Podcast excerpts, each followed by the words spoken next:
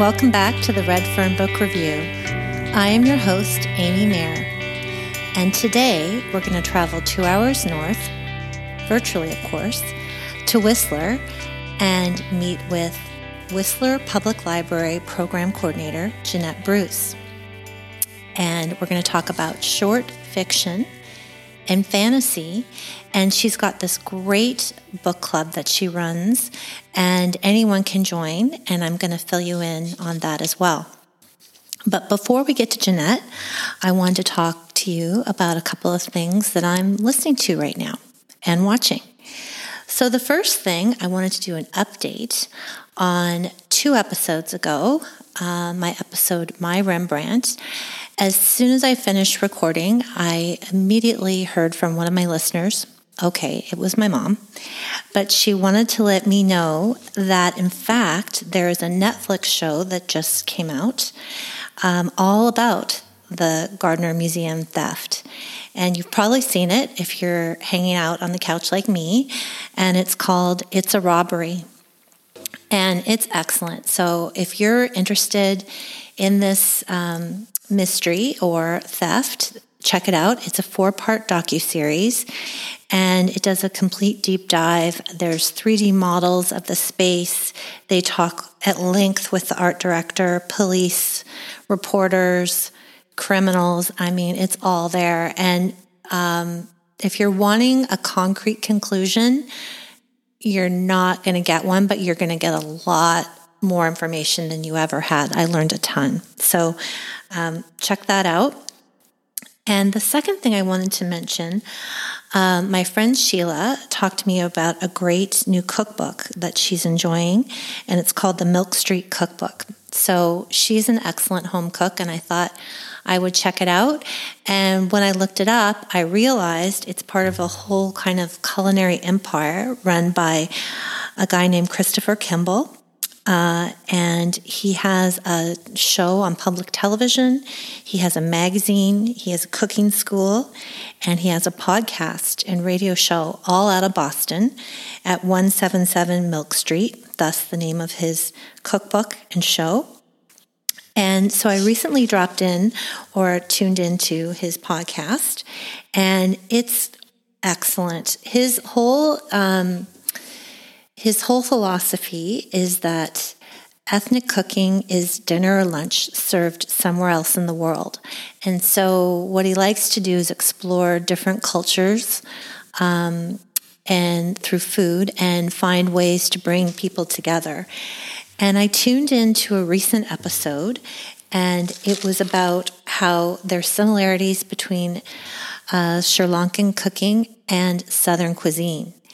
And the other thing they talked about at length was there's a brand new pasta shape. And I don't know if you've heard about this, but they went on forever about it. And I was actually super interested in it. It's called something like Casciatelli. That might not be quite right, but um, it's designed in the shape of a waterfall. And this guy did it, and it's I think it's been written about in the New York Times. It's it's a thing, so you could check that out. And the other great thing were um, the listener questions. It's it's for serious cooks, but again, even if you don't cook, I think you'd really be interested um, in in what they have to say. So that's what I have to say there. And we are going to move over and talk with Jeanette. Hello, Jeanette. Thank you so much for joining me today. Hi, Amy. It is such a pleasure to be here with you. So, with us today is Jeanette Bruce, and um, she is, I almost want to call her an artist extraordinaire up at Whistler. She's up to all kinds of things in the arts up at Whistler. But um, one of her main things that she does is she works for the uh, Whistler Public Library. She's a program coordinator there. And she's also involved with Armchair Books, which is one of my favorite bookstores. It is um, that quintessential old fashioned cozy bookstore. There's a little cafe in the back. And what I like about that bookstore is it has a, a great staff pick shelf. And you'll see a lot of the kind of regular, um, you know, books that you would expect that are on the bestseller list, but I always find kind of one or two kind of unexpected choices up there. So when I'm at Whistler, I, I try to stop in. But what Jeanette does is she, I'm going to ask her about this a bit more, but she does a, a, a book club um, and does book reviews. And so tell me, tell me a little bit about the book club that you facilitate. Absolutely. Well, um, the book club was a um, sort of the brainchild of myself and the public services librarian um, at Whistler Public Library, Nadine White. So when I was a shop girl, like doing doing working full time at Armchair Books, um, I met Nadine and lots of the library staff, of course. Um, you know, book people always find other book people, and uh, I got to know Nadine, and we started brainstorming about a partnership between the bookstore and the library. And it would be a monthly book club open to everybody, um, facilitated by myself. Um, and I had never done anything like that, but I was just so excited to talk to people about books that I, uh, I just took the plunge. Um, and of course, uh, Amy, you and your listeners know that sometimes it's hard to find a book club that isn't really just a a social group, a friend group, you know, where you really get to talk about books. And yeah. so that was our aim with this book club was to um, truly welcome any adult who wanted to join us and actually talk about the book for for an hour. Um, and so we hosted it at the library. Um, i provided tea and snacks and i'm using past tense because obviously we're meeting on zoom right now. Yeah. but uh, we are still meeting. Um, and we we so we've been meeting virtually since march of last year. And it's actually um, the club has actually grown during COVID. Um, people seem to really love being able to join from their living room or their bedroom uh, in their PJs um, with a glass of whatever they like to be drinking in the evening. Um, so we have uh, our last say six or seven meetings have had 25 plus people in attendance. now, could someone outside of Whistler join in? Yes, absolutely. Okay. That has been that's been one of the real pleasures, Amy. It's uh because because of course Whistler is somewhat transient, as as yeah. you know, and um, for for folks who are not listening from Vancouver or the Lower Mainland, um, as a ski town, people do tend to come and go from Whistler. And so, one of the really cool things has been having previous members of the book club be able to join us again virtually. Um, and they might be in different time zones now, uh, or they might just be, you know, in Vancouver, or um, we've got a whole sort of branch in New West that have been coming, and uh, folks from the island. So, it's been really amazing um, just seeing who shows up every month. Okay, so let's move over and talk about the books. And what we're going to do today is a bit of a two for one deal. Um, we're going to discuss two books that are they're short stories, and Jeanette re- recommended short stories because I think universally right now um, reading can be hard for a lot of people, and so we're going to talk about short stories during this time. And then a personal interest of hers, she really enjoys fantasy, so.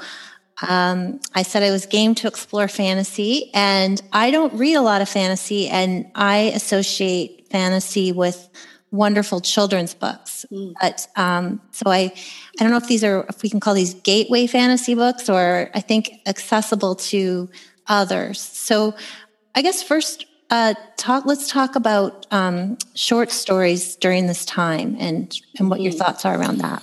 Yeah, absolutely. Well, I mean, as somebody who has re- reader as part of their identity, um, and I'm sure you consider yourself the same, Amy, and lots of your listeners do, um, losing the ability to read or losing the attention span to read was a real. Um, it was it, it, was uh, sort of like a identity crisis for yeah. me last year, and so I'm really glad that I um, discovered the fact that short fiction could um, get me back into reading. And especially for somebody who reads, you know, I don't know, 60 or 70 books a year normally, um, it you know it was taking me a month or six weeks to get through a book that normally would have taken me no time at all. So short fiction was sort of my um, lifeline uh, when the pandemic first began last year, and um, and I had been reading short fiction before that, but I think in the last year I've truly become a convert to to short fiction, um, and and like you said, um, I'm also a big fantasy lover. And so uh, you're totally right. The first book that I wanted us to talk about is definitely a gateway. So it, it ticks both boxes. It's a short, it's short fiction, um, but it also has some um, sort of baby's first fantasy, if you will. um, Let's talk about it. Sure. And so it's um, I'm showing Amy the cover now. Yeah. Richard Van Camp's uh, Moccasin Square Gardens, and Richard Van Camp is a Dene author. He's so he's an Indigenous author, and he actually came to the Whistler Writers Festival in the fall of 2019. So the last time the festival took place in person. And he had the room in stitches reading from the first story in this book. And it's actually it's called Aliens. So there is immediately a a science fiction element. But the funny thing is that the story is is actually just about a man asking a woman on a date. So it's a very familiar, very, I, I don't want to use the word mundane, but very, um, you know, everyday occurrence. Uh, it's simply two people in a town, um, a small town, and they've probably known each other for a long time, deciding to go on a date. So while there is um, obviously a fantasy element. It's it's just a thread. So um, I think you can dip a toe in, knowing that most of the story will feel commonplace. Um, and there's just kind of a glimmer of fantasy. And I would say that there's only 10 stories in this book. It's mercifully it's short so um, that's the other thing not only are the stories short the collection itself is short so um, you could finish it in not too long and feel sort of accomplished but i would say that um, well eight out of ten of these stories are um, sort of minimally fantasy stories. Um, they definitely have magical elements. You might say magical realism. Um, you, of course, they're indigenous stories, so they also incorporate um, indigenous spirituality, Dene spirituality um, and so so there's sort of a um, that element um, in some of these book, uh, stories there are two in there that are like full on fantasy.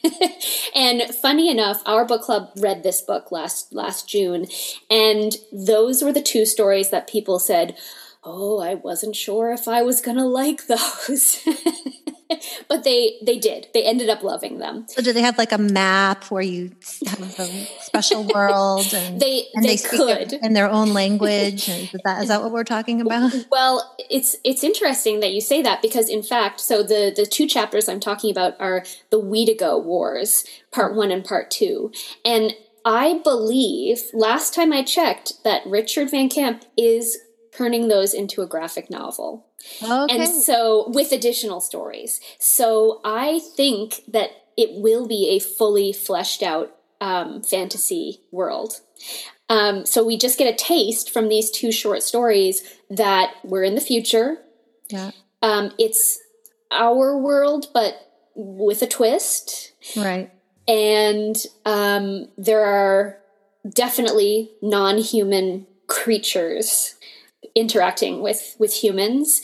Um, and of course one of the um, elements of sort of indigenous science fiction fantasy is often that um, indigenous characters have to use skills traditional skills um, and sort of go back to the land to fight um, some sort of fantastical creature or um, some evil being.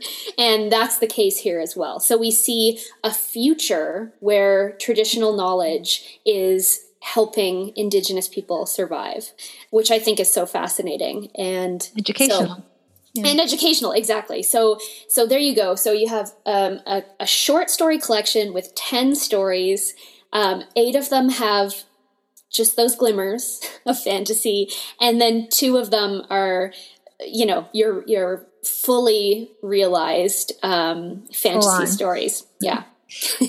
okay, so tell tell me about the next book. Mm. Okay, so if Moccasin Square Gardens is the baby's first fantasy short story collection, um, How Long Till Black Future Month by N.K. Jemisin it's for the converted, definitely. Okay. so um, I think you do need to um, prepare yourself for a fully um, fantastical, immersive experience with this um, with this book.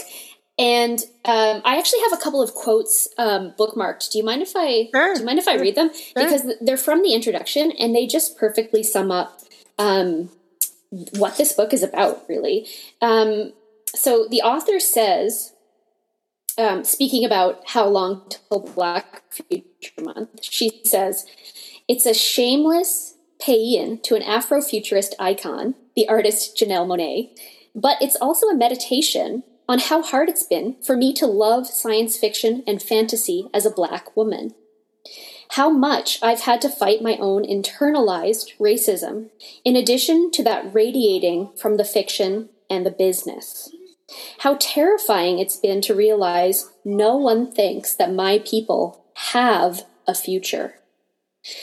So uh, that's pretty a pretty heavy um, quote, but essentially what it's saying um, and what she speaks about in her intro is the fact that science fiction and fantasy as genres have lacked diversity for many many decades, mm-hmm. um, and so and with with some exceptions of course there are some wonderful authors like octavia butler is is one of my favorites. And she's been writing science fiction with black characters for for decades. But she was the exception not the rule. So anyway so nk jemisin is looking to celebrate a future with um, with diversity basically. Um, and i just think that's um, that really sums up this book. But what i will say about um, the collection, and and it's a lot larger than the other book. Yeah, and it has a lot more stories in it. But what I will say is that the thing I loved the most about this book is that the um, range of stories is just incredible. So you have just for example there's a story a story called uh, cuisine des memoires and it's about an upscale restaurant that can serve meals from any point in history and it will replicate them perfectly. Oh wow. Yeah i want to go there. I know right? So um, so there you have contemporary setting in a real city with real people um, who don't have powers or anything like that. Um, but they're sitting down for this meal that is obviously fantastical. So, um, so there are stories like that where the setting will feel familiar and you're just um, there's one sort of conceit towards magic that one is is so good um, you have other stories um, there's a story that takes place in the aftermath of hurricane katrina um, but it involves dragons. so, okay. so again, a real historical event uh, with with real people suffering from real tragedies, but with a fantastical element. Um, but then you have stories that are entirely um, the creation of N.K. Jemisin's mind. So, um, and some of them have actually become her long form fiction. So, some of these stories oh. have become novels. Um, one one example is a story where you meet um, the city of New York. So, there is sort of an anthropomorphized um, person who is the city of New York, which I, I know is hard to wrap your okay. wrap your head around.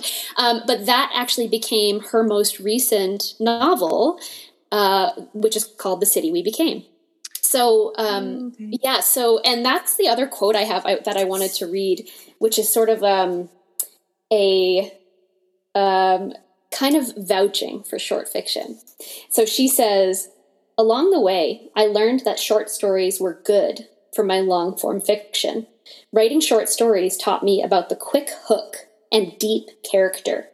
Short stories gave me space to experiment with unusual plots and story forms, future tense, epistolic format, black characters, which otherwise I would have considered too risky for the lengthy investment of a novel.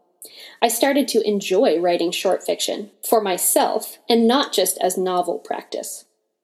So, I, you know, that that certainly makes me want to read more of her short fiction, especially knowing that it might turn into a novel someday. That's that's quite a tantalizing idea.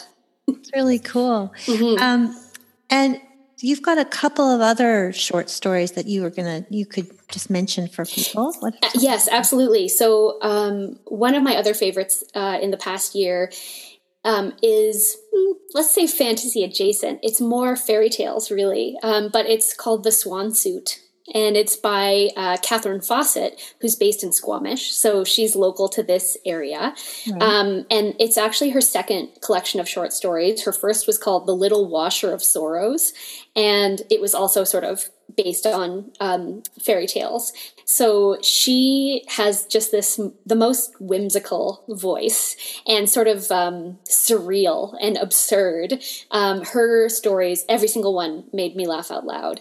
Um, and some of them are based on familiar fairy tales, but some of them are more just riffing on the idea of a fairy tale, sort of using the um, you know types of characters or the types of settings um, so i loved that book i highly recommend and if you're on the in the lower mainland um, she's a great uh, local author that you can support and um, the other short story collection that I was going to mention that is also local is called um, The Crooked Thing. And that was by, or is by, another uh, Whistler author, actually, Mary MacDonald. And her stories are more. Um, contemporary fiction. They're less less fantastical. So if you're listening and you're skeptical, um, the Crooked Thing is more straightforward contemporary fiction.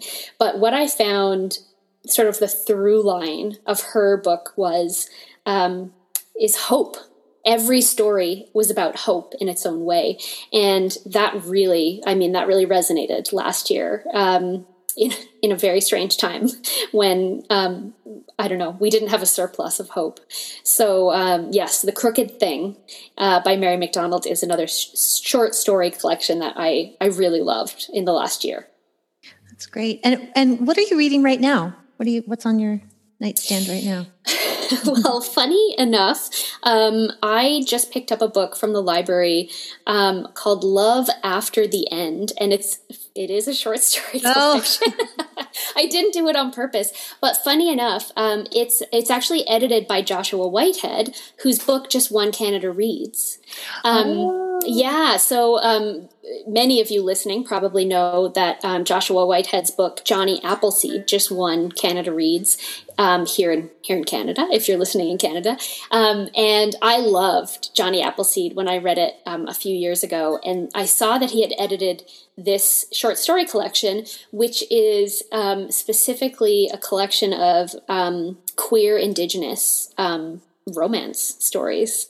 Um, and so i thought i have to i have to read this. I have to try it out. Um, so that is what i am um, just starting. So no comments yet okay. i'll have to check back in with you. Mm-hmm, find out mm-hmm. more um, anyway i wanted to thank you so much for joining me and i love the different perspective you're just two hours away but i feel like you're reading different things you're reading certainly reading different things than i'm reading and um, yeah. Thank you so much. Thanks for having me. Okay. I'll talk to you later. Thanks, Amy. Thank you so much to Jeanette.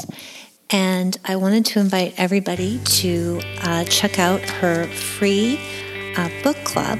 And her next one is going to be held on May Wednesday, May 26th at 7 p.m. And to find out more about it, you can go to whistlerlibrary.ca. And the book is called Chop Suey Nation by Ann Hui. And it is about um, this woman's journey across Canada to look at uh, Chinese restaurants. And, and through that, she learned a little bit about her own history in her own family. And just to review, I wanted to uh, review all the things that we talked about today. And the first thing we talked about is It's a Robbery on Netflix. And the second thing we talked about was Chris Kimball's Milk Street Radio podcast.